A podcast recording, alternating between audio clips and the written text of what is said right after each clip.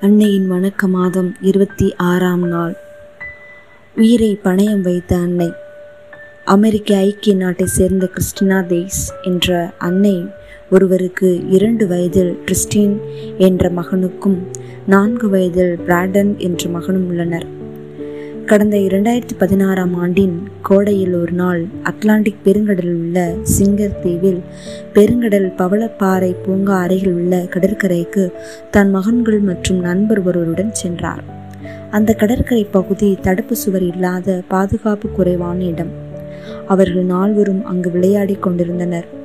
அப்போது கடலில் இரு சிறுவர்கள் ஒருவர் ஒருவரை பிடித்து கொண்டு மிதந்து கொண்டிருப்பதை கண்டார் தாய் கிறிஸ்டினா. அவ்விரு சிறுவரின் தலைகள் மட்டுமே வெளியே தெரிந்தன.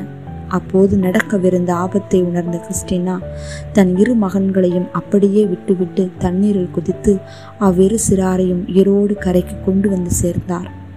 இவ்வளவுக்கும் கிறிஸ்டினாவுக்கு நன்றாக நீந்த தெரியாது. ஆயினும் இவர் தன் உயிரை பணயம் வைத்து அந்நேரம் தன் பிள்ளைகள் பற்றி கவலைப்படாமல் செயல்பட்டுள்ளார்.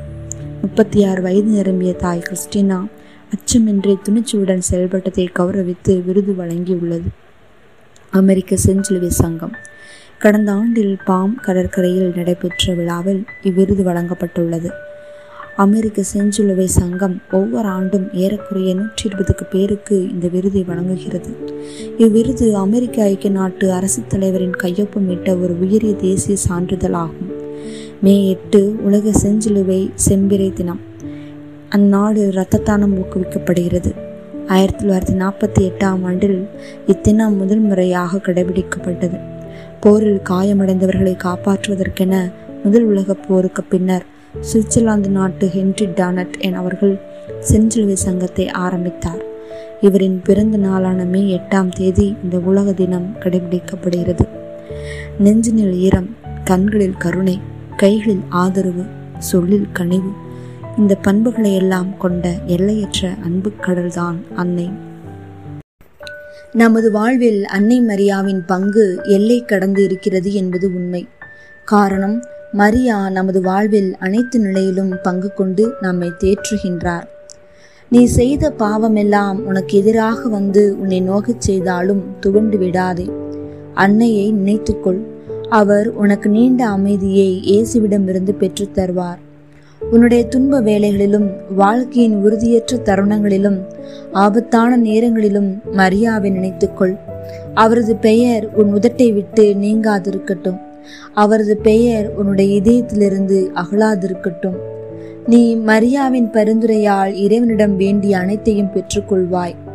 அவரின் பாதையை நீ ஒரு நாளும் புறக்கணிக்க வேண்டாம். காரணம் அவரின் வழித்துணையில் நீ ஒரு நாளும் இடறி விழ மாட்டாய் அவரின் பாதுகாவலில் இருக்கும்போது யாருக்கும் எதற்கும் அஞ்ச தேவையில்லை. அவர் உனக்கு முன் நடக்கும்போது நீ கலக்கமடைய தேவையில்லை.